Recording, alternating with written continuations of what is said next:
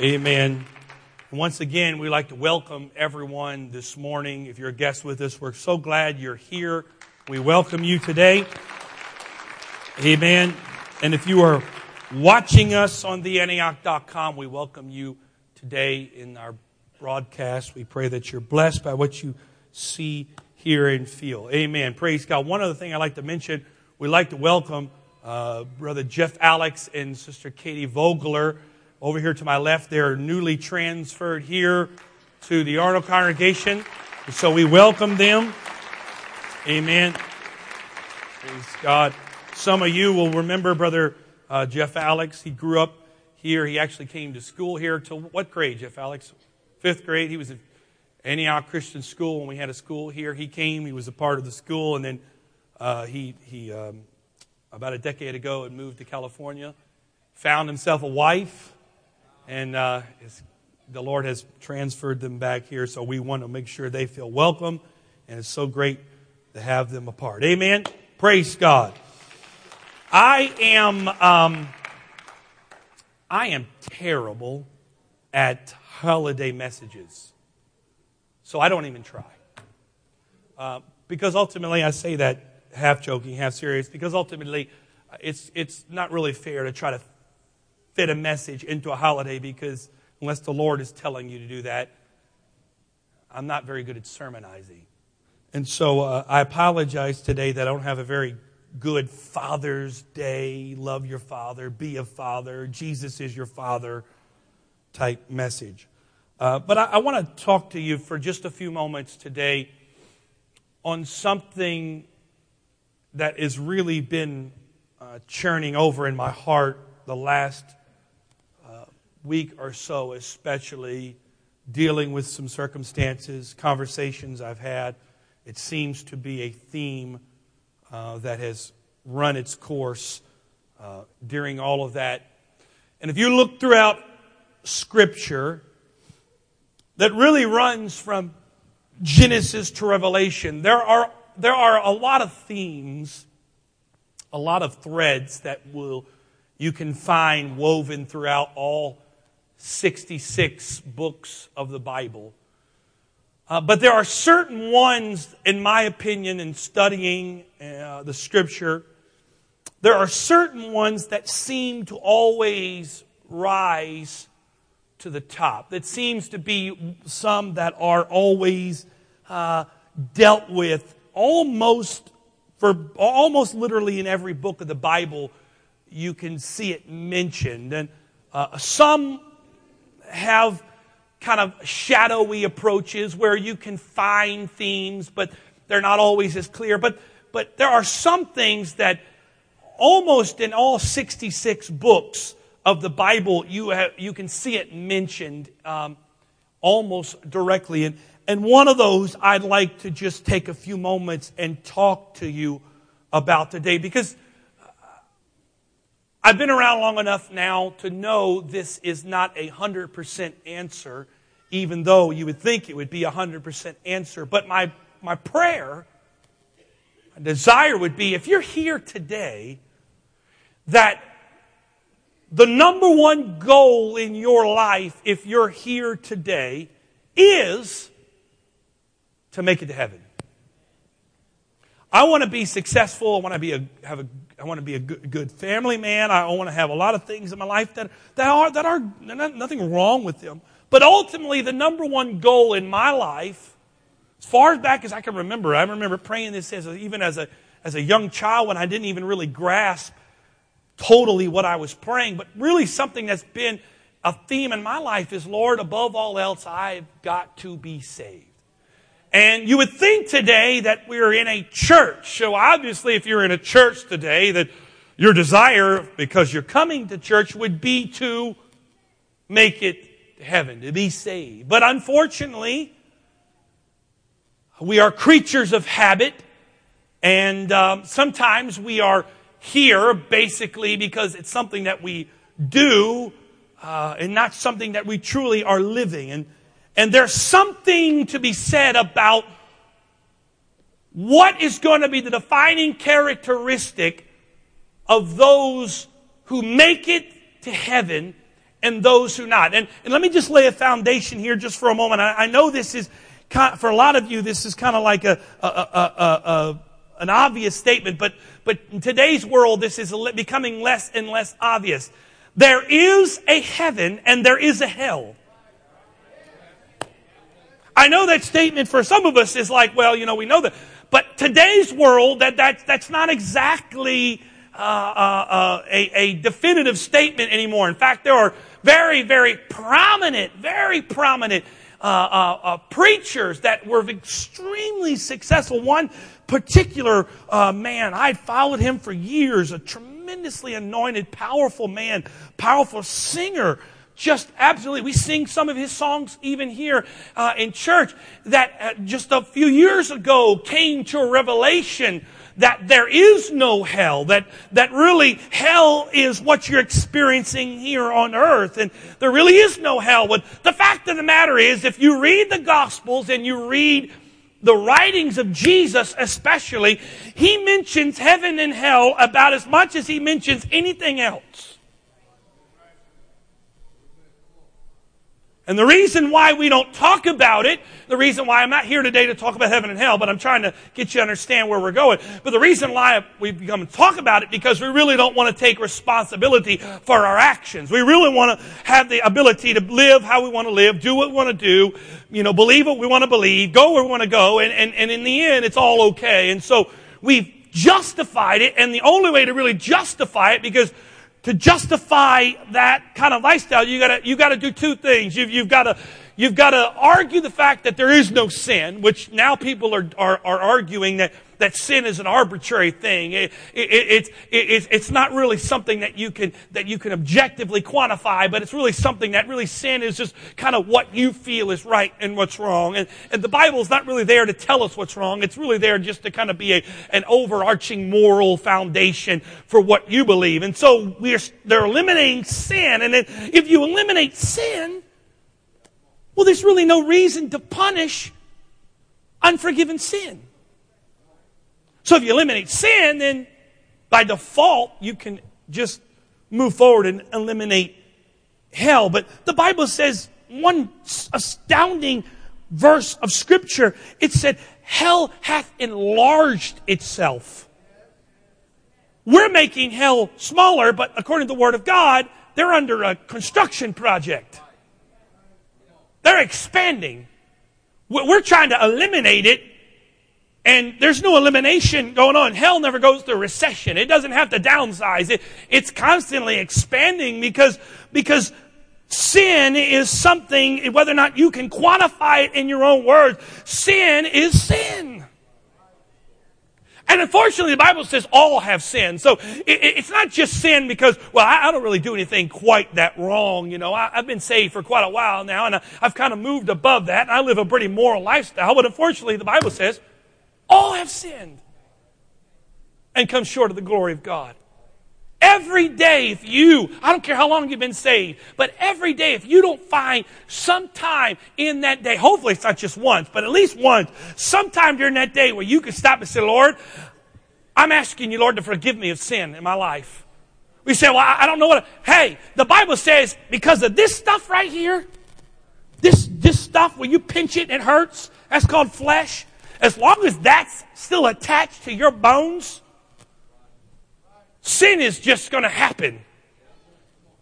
I've said this before.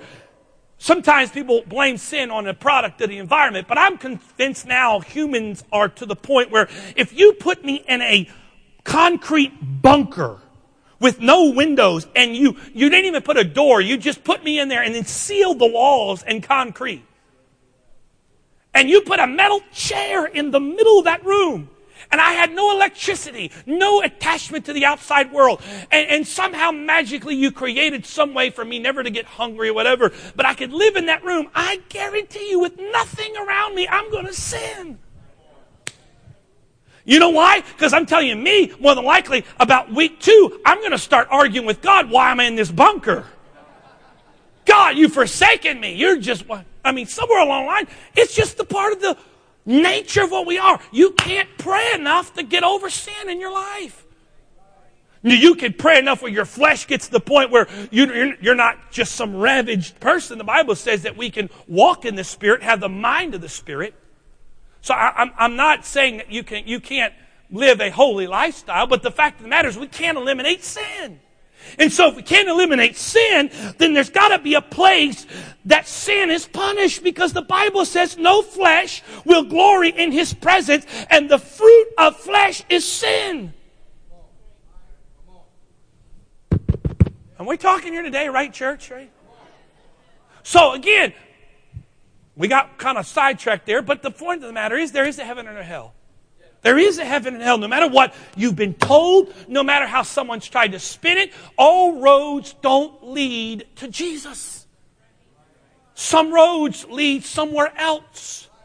The Bible says, straight is the way, narrow is the gate. It didn't say it's a multiple choice question. So I say all that to say that the foundation, the, the, the, the, desire, why you first even came to a church, why you even first came to an altar, the, the, the, the, the, the root of that was a desire to be saved because you acknowledged you were lost. But what sustains someone, because can I be honest, and I've said this before as a joke, but it's, it's, a, it's a big joke, and, and especially in the light of today's society. It, it, I don't mean the offense by it, but it would be better for a lot of us, including me, if the moment I was baptized, filled with the Holy Ghost, came out of that water, that you would shoot me and knock me out dead. I love life. I love my wife. I love my kids. I love living.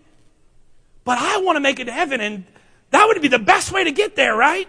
Because I know when I come out of that water and I've been filled with the Holy Ghost and I come out of that water, the moment I break that water, I am saved. Shoot me now. Because if I stay here any longer than 10 seconds, I'm going to mess it up.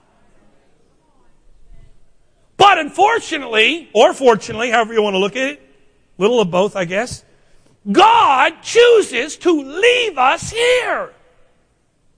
Imagine that. And some of us, you know, after a while of living, you know, you're here for, you know, year one, year five. Some now are counting, no longer counting in singles. You're starting to count by tens. Now some of you have been here so long you forgot how to count. You just know I've been here for a long time. Trust me. I was talking to Brother uh, uh, Joe Linneycamp Sr., and we were just chatting, and I had, I, I had kind of known this, but didn't realize, and and we were talking, he got saved when he was 16. And how old are you now, Brother? Can't you mind sharing? You're not a woman, you can share, right? 51. 51. He got, he got saved at 16. He shared 51. That's awesome. First of all, that's awesome. There's a lot of people came in that period of time and gone. But the problem is, here's a guy that's been saved for that period of time, and here, that period of time. So there is a potential. Can God come any moment? Yes. Yeah, technically, yes. But there is a potential you and I are going to have to continue to live this life. And, and there's, a, there's this like overwhelming, uh, uh, I, I don't want to say fear is not a word because God's not the author of fear, but I'll say concern in my life, right? That, that, I, that I, I spend all my time, now, now 30, almost 35 years of life living this life. And I say that uh, that sounds terrible, like I, am I'm trapped. I mean, I'm desiring to live this life. Okay, let's put that out there. I'm not, uh, uh you know, lately we've run across a few people. I'm just going to throw this out here and hopefully they're watching that have accused me, especially, of being brainwashed. You're just doing that because you're brainwashed. Okay, 35 years of brainwashed. Man, that's pretty intense. I choose to do this because it's my desire. In fact, I, am so far past the brainwash scale. If you know me at all, my problem is not that I'm brainwashed. My problem is I, am too unwashed, I guess. Too much Joel still living in here. And so, uh, uh, um, after 35 years, there's a concern for me, me, I'll just use me because that's the safest thing. There's a concern for me that, that, that what happens to me if, if, if this is the finish line, right?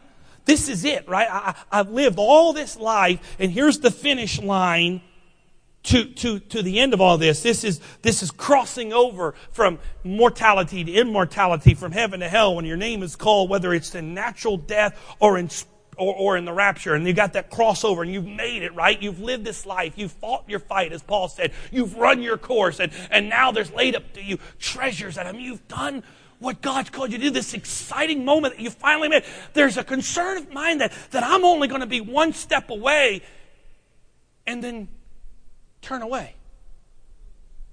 Or, or be so close to, to, to, to finally experiencing what I believed all these years and, and then and get sidetracked. And Paul said it. Even Paul, the, the great apostle Paul, had this concern in his life because he said, Woe be it unto me. Whoa! That's what he was saying. He literally say, Whoa! I don't know if he had a mirror he was looking in one day.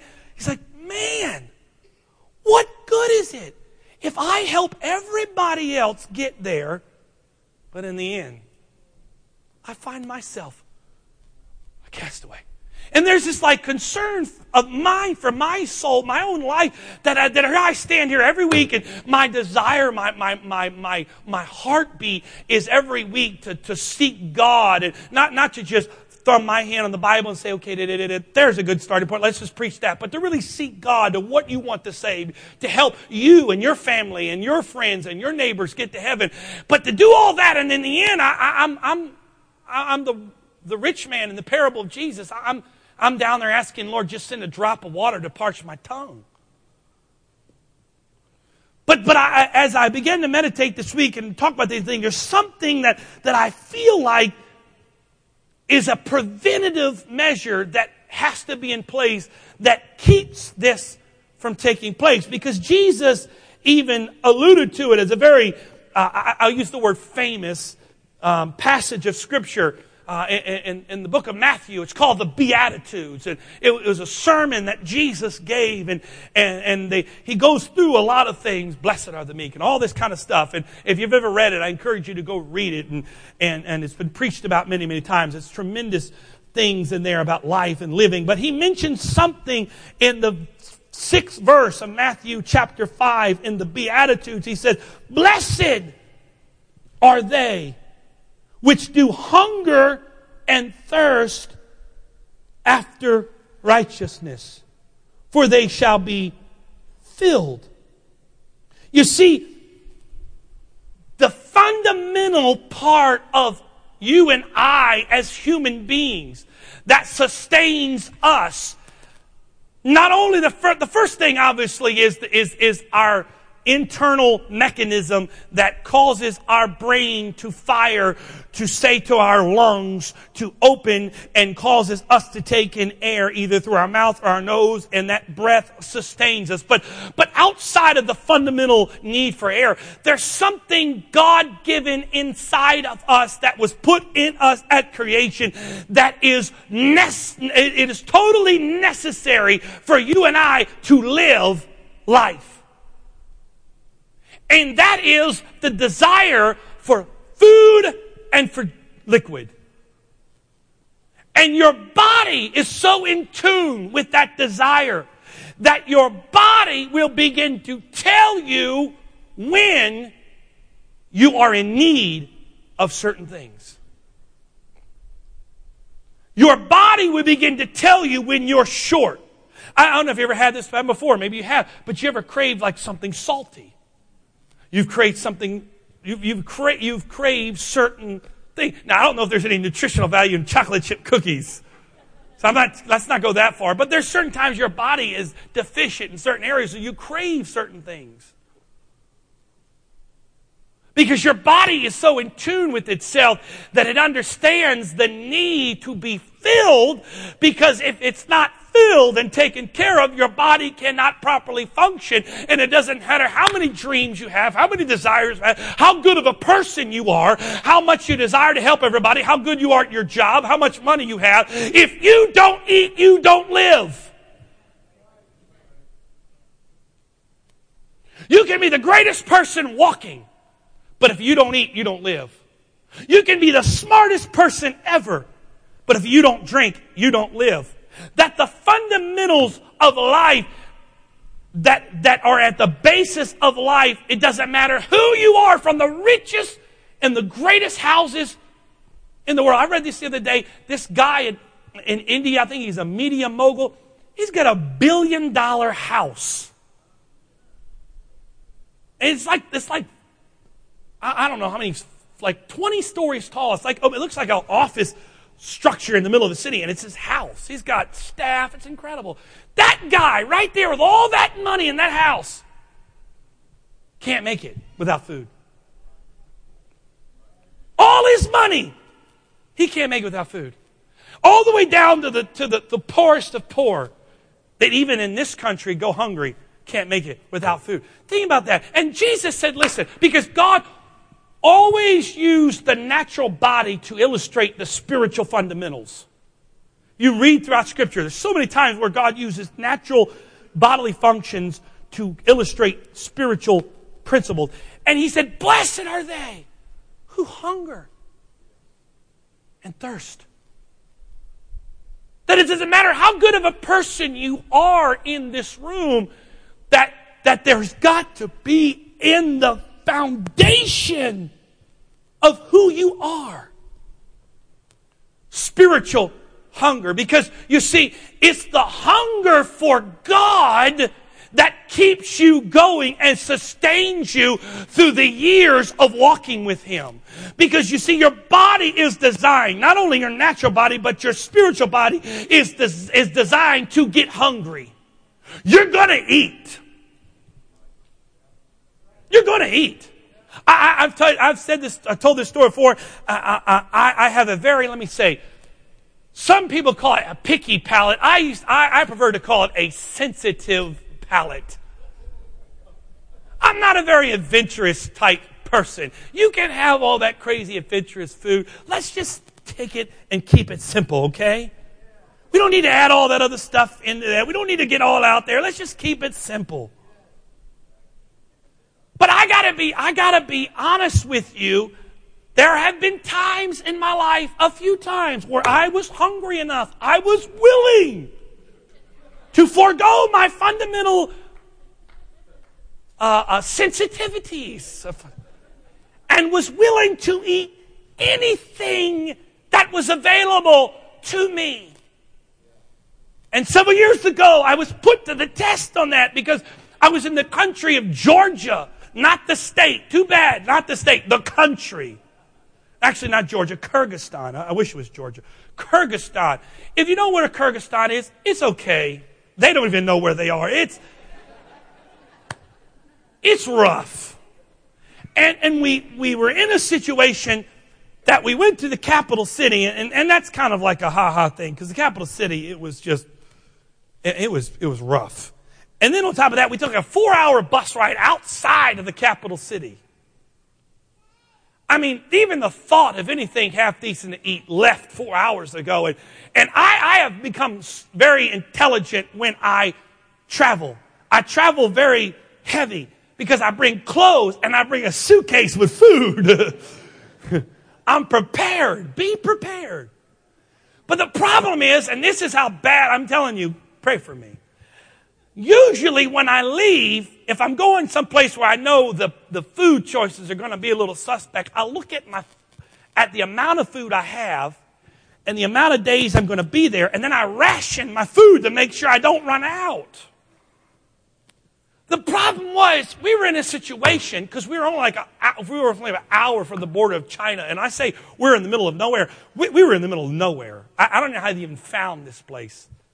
My food ration quickly got depleted. And we were in this one spot for four days. And I ran out of food quickly. And you only could go so far on peanut butter crackers and stuff like that. It just only takes you so far. And I, I was really just, I needed some food. And so we, we had to go to another place. We did it. We were doing another conference. And so we went out to another city and by that time, I was getting hungry. And, and finally, they, they, they, they were very, they were very, very kind to us. And I mean that sincere. They're very kind. But The next day we get up, we go to the conference, and they're going to feed us lunch.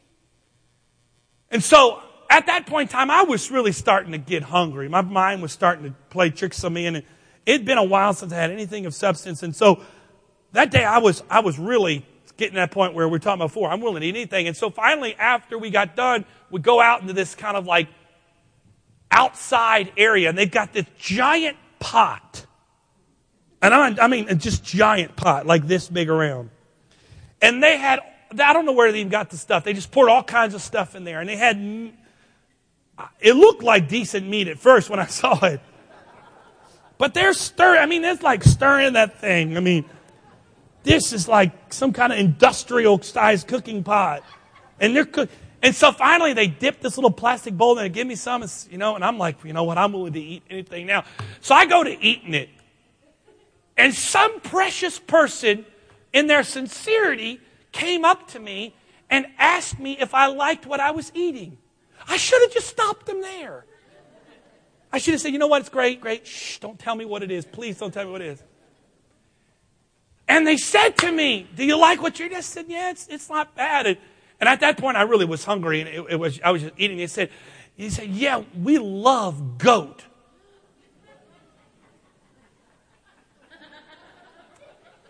at that moment, when I heard the word goat, and you may love goat, you may just love it. God bless you if you love goat. But at that moment in my sensitivity, I had to determine how hungry I truly was. And you know what? I got to admit, I was so hungry. I just looked back down at my little goat floating in my, uh, floating in my bowl. And I decided, you know what? A little bit of goat is better than going hungry. And I dipped my little spoon back down in there and grabbed me a big chunk of goat. Opened up my mouth and just kept eating my goat. Because that's how it operates, is that you get hungry. The problem is, why did, if, if, I'm going to time, I wish I had time to go into the story, but there's, there's a story in the Bible. There was two twins, Jacob and Esau. Esau was the oldest. And in the Bible, that the oldest got the birthright to everything. I mean, he had the, he got everything. And so Esau was older than Jacob, even though they were twins, in just a few moments. But that few moments of birth order made the difference. And Esau got the birthright, and it was a very substantial thing.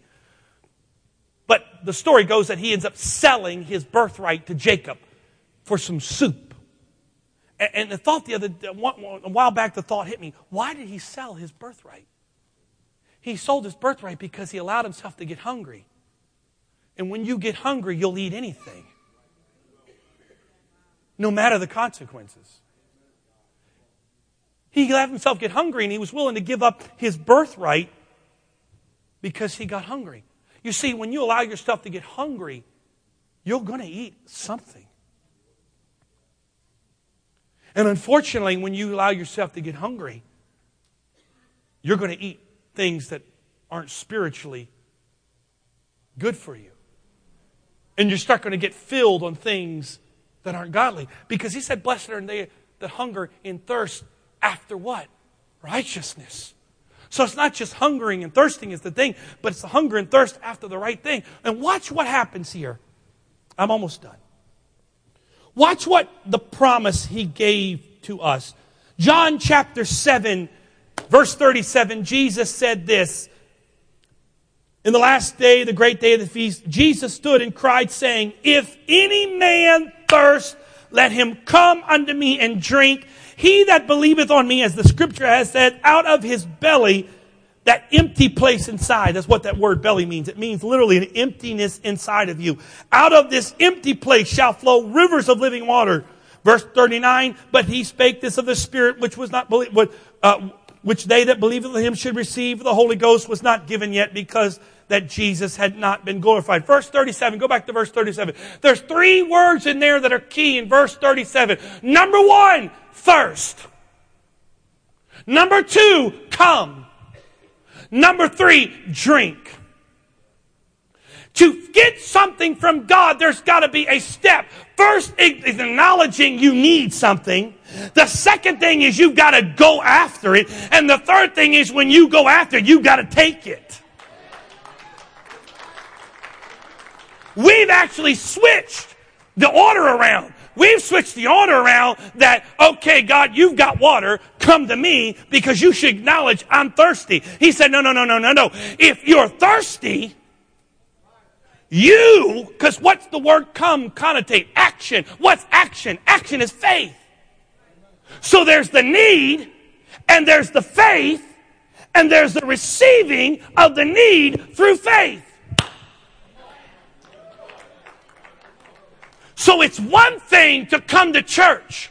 It's one thing to be in this place, but that's why so many of us can come here week after week after week after week and leave unsatisfied. And you only can take that so much before you become so unsatisfied you start looking outside of these four walls for something to get a hold of because you're hungry inside and you want something to satisfy you. But when you come in this place, you acknowledge, Lord, I've come today and I'm thirsty in my heart. I'm thirsty in my soul. I'm thirsty in my spirit. And when the opportunity is given, whether it's in worship, whether it's in praise, whether it's in prayer, your acknowledgement is, Lord, I'm, I'm seeking after you. My faith is reaching after you. So that eventually he can bring that back down and let you drink. But later, Isaiah 41, verse 17. Put it up on the screen if you would. Isaiah 41, verse 17. Watch this. When the poor and needy, when the poor and needy seek water, and there is none, and their tongue faileth for thirst, I, the Lord, will hear them. I, the God of Israel, will not forsake them. Leave that up there. I want you to, this is what that, that, those, that verse means. It says, when the poor, that word poor means depressed, and the needy, that means the destitute, seek. This is what the word seek means. It means to search out by any method, specifically worship and prayer. By implication, it means to strive after, to ask, to beseech, to desire, to inquire, to get, to make inquisition, to procure, to request, require, to seek for.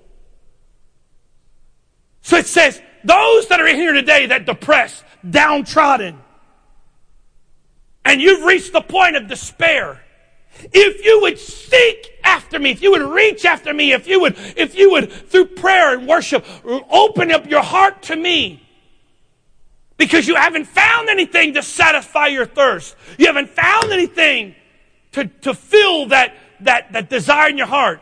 He said, I, the Lord, will hear them. I, the Lord of, of, Is, of the God of Israel, will not forsake them. Next verse. Watch this. And then he starts to prophesy what's going to happen.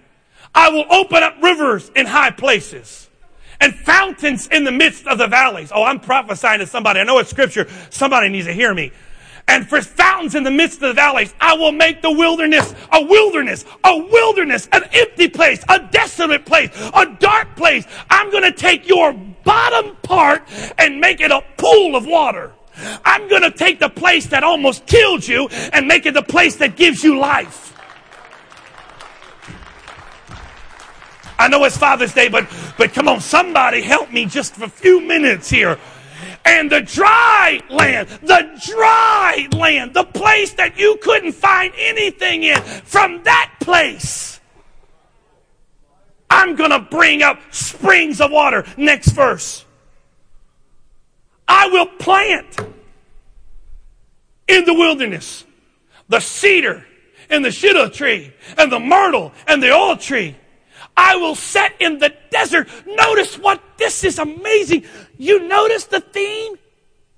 He says, if you acknowledge that you're depressed and in despair and you seek me, this is incredible. He's not going to pick you out of where you are and take you to some utopia and some oasis, some five star resort, plop you down by the pool and said, Here, you've made it. He said, I'm going to meet you right where you are and make your desolate place, your empty place, your place of despair, your place of wilderness, your dark place. I'm going to make that place, not the place where you think I'm taking you. I'm taking you where you are.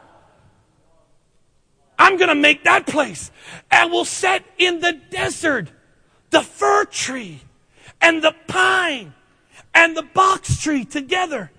Next verse. Uh, there you go.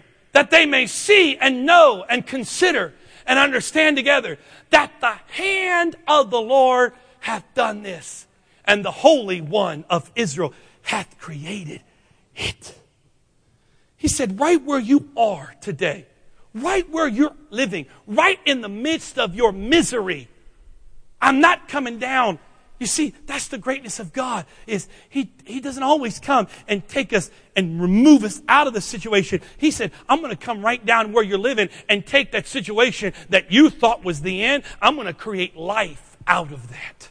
That's why if you notice, you look back on your life, those of you that live for God, the things you thought were the, the things that were going to kill you the most are the things that got you to where you are.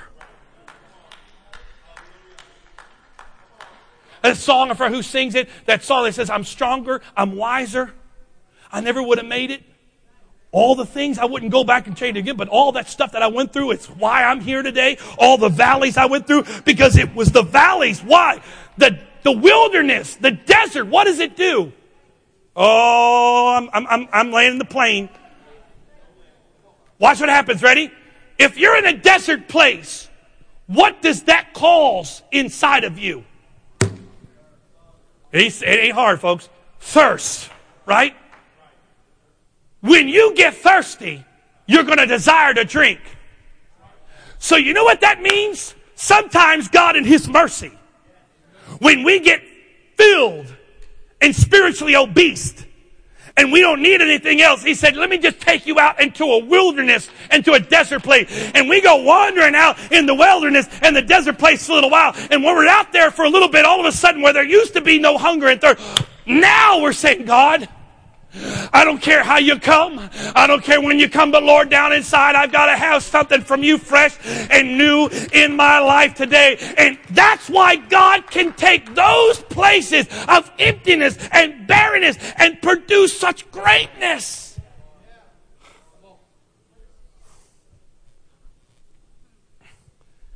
If the Israelites would have had what I hold in my hand while they were in the wilderness, they would have never suffered quite the way they did. Because the Bible says they got up every day and, and manna was out there, but God got so tired of the manna that they asked for meat. But if they'd have had what I have in my hand today, they would have never, never asked at all for anything else. Because there's such sustaining power in what I have in my hand. There's such life giving power in what I have in my. I mean, you can smell the power that's in this. Woo! Woo! Hey! Hey! Hey! Mm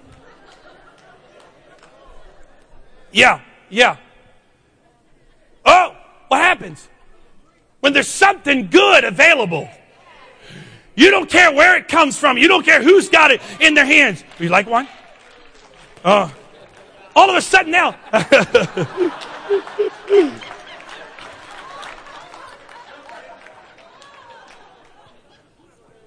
It'd be the best message ever preached right here, right? You see what happened? When I I just got to get anointed here for just a second. Mm. Mm. I'm out for a praise break. Mm. When you start eating something that's good,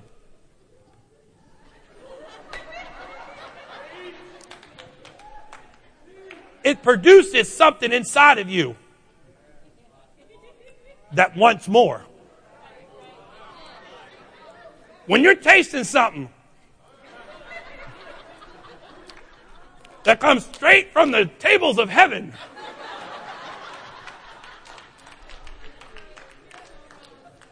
you don't have to ask me if I want more. The only thing that keeps me from eating more is my desire to wear my pants tomorrow and not have to buy a bigger size. Because you see, when you taste the goodness, hmm, I know we're talking about a donut here, but just hold with me just a second. When you taste the goodness of what's available, hmm, well, see, I know someone's starting to feel it. When you realize what's available, don't kill me.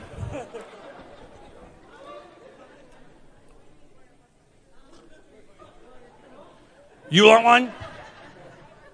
There you go. See, when you start to understand and realize what's available to you, I need to come over here and you all need some anointing over here. See, my reaction can produce a reaction in others around me. How I, how I respond to what I'm eating. Come on, brother, there's three left. Come on, somebody.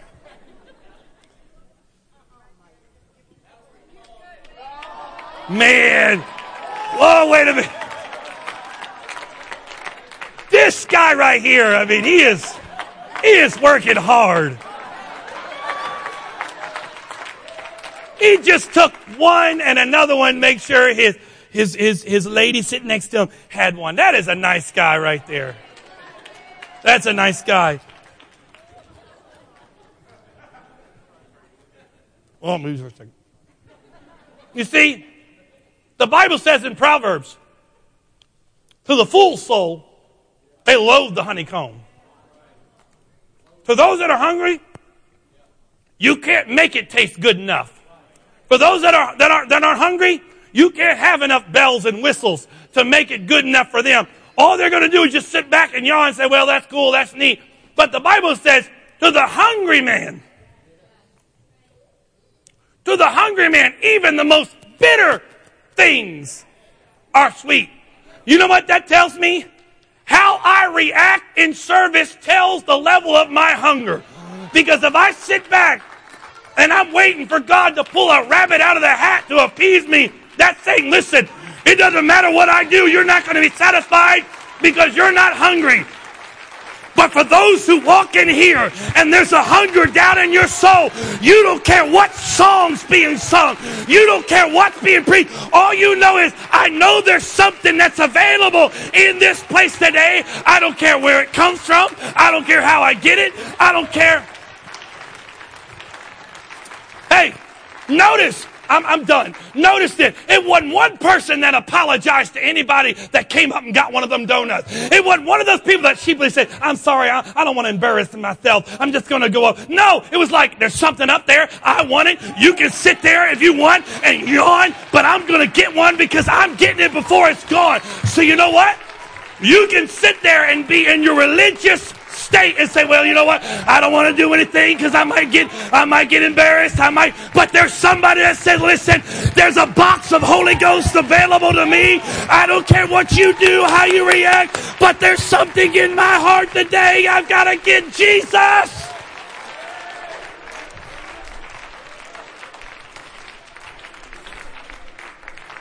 Stand with me.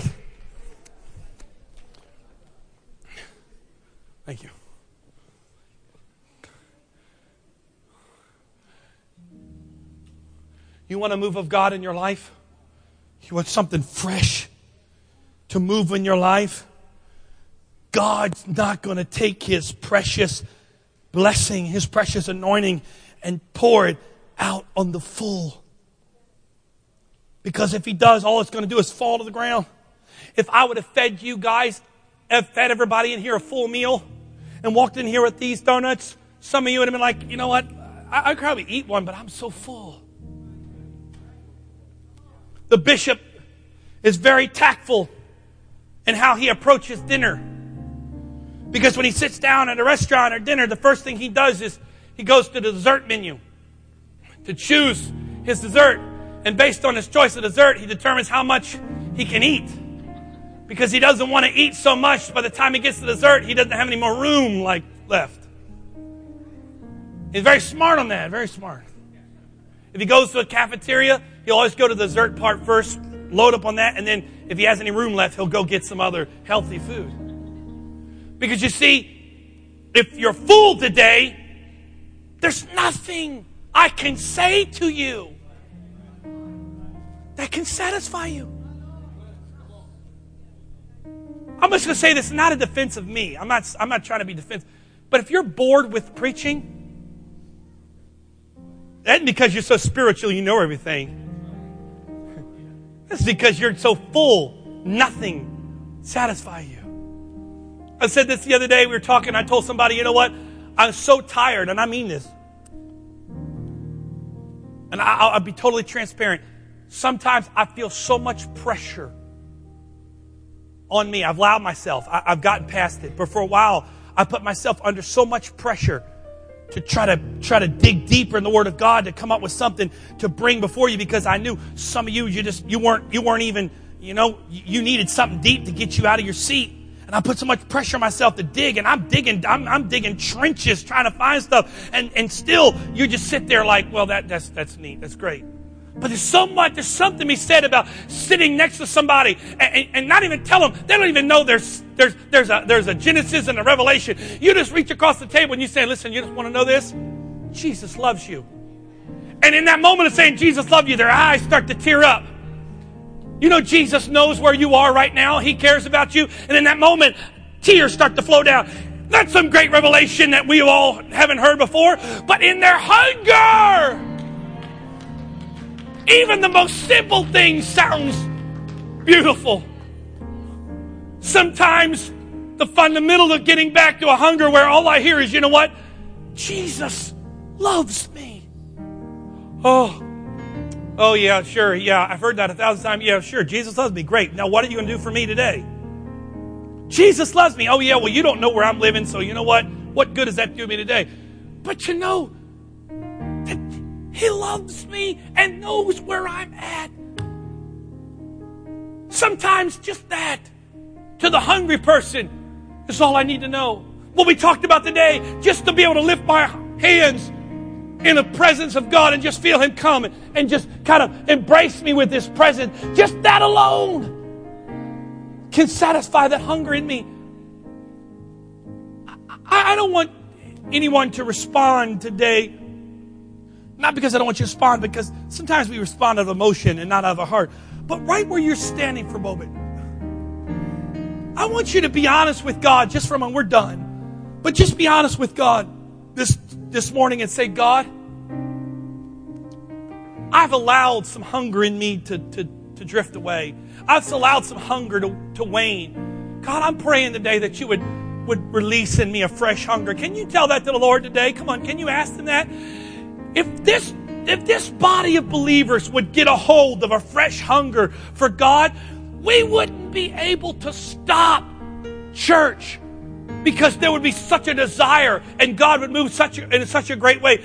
But God is not an entertainer. He's not going to show up to a, a bunch of people that aren't hungry just to show off for a little while, to entertain us for an hour and a half so we can walk away going, well, that was cool, that was neat.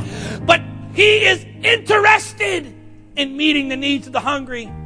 He said in Isaiah, for those that are depressed, for the downtrodden, for those that are overwhelmed, and those that are in des- despair, destitute. If you would seek water, seek for water, seek for water. I'm going to take your place of despair, your place of destitute, and in that, I'm going to create something beautiful. I'm going to create fountains of water, trees and fruit and life right in the midst. He may not change your circumstance today. I'm, uh, I can't tell you today that, that God's going to re- just totally change your circumstance and you're not going to be in where you are today. But I'm telling you today, He can take your wilderness and make a garden. He can take your desert and create a pool. And how does that happen? It happens because there's something inside of you that desires God, I'm thirsty for you. I'm desperate for you. I'm desperate for you. I'm desperate for you. I'm desperate for you. I'm desperate for you. I need you. Can we just tell him that right now in this moment? Can you ask, tell the Lord that? Say, Lord, I need you. Come on, you and Jesus for five seconds. Come on. We, We've talked about it. Now let's put it into practice. Tell them that. Tell them that. I need you. Come and quench this thirsting bread of heaven. Feed,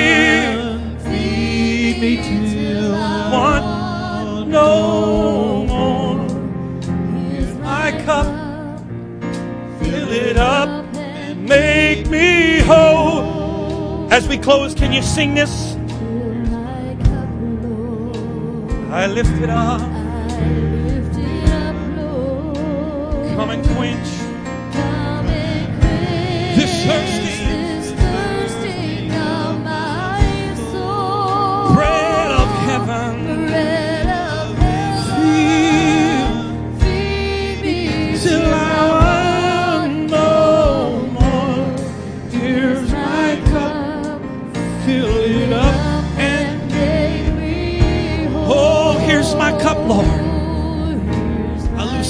Supernatural hunger in this place today.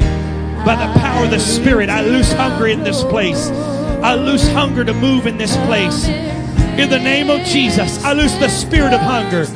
I loose the spirit of hunger on every heart and every mind, every soul in this place. Break us, Lord, out of our shackles of, of complacency, of passivity.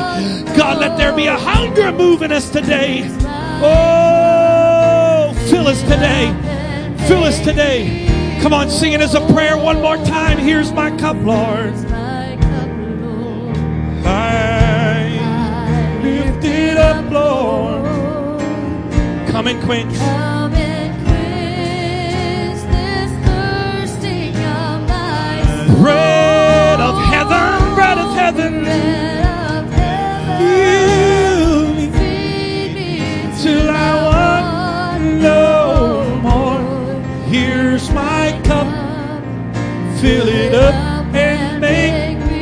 Sing that one more time with eyes closed and hands raised? Those that would do this. Here's my cup, Lord. Come on, that's it. It's a prayer. It's not just a song, it's a prayer. This thirsty,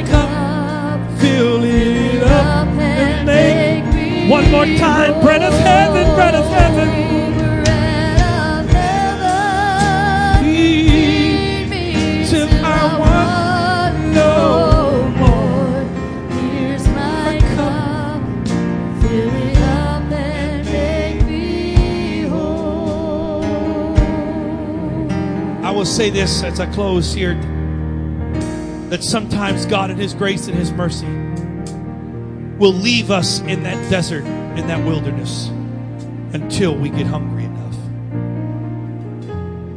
Sometimes we pray for God to get us out of where we are, but only because we just don't want to go through it. It's not because we really desire Him. But when your prayer turns away from your need and turns to Him, that's when He responds.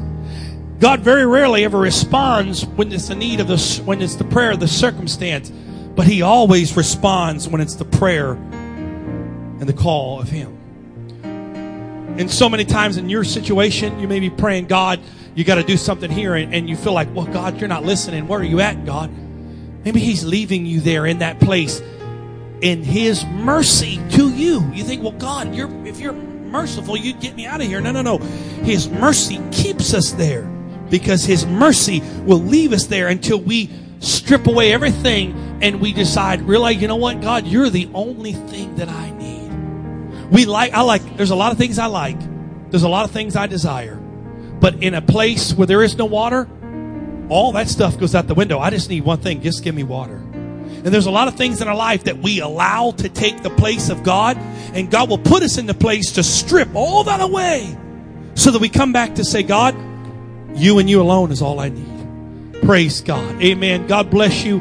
Once again, thank you to all the fathers. God bless every father in here today. Hope you have a wonderful day. Church is tonight, 6 o'clock. If you're not doing anything with your family, I encourage you to come back and be with us in Jesus' name. Amen. God bless you.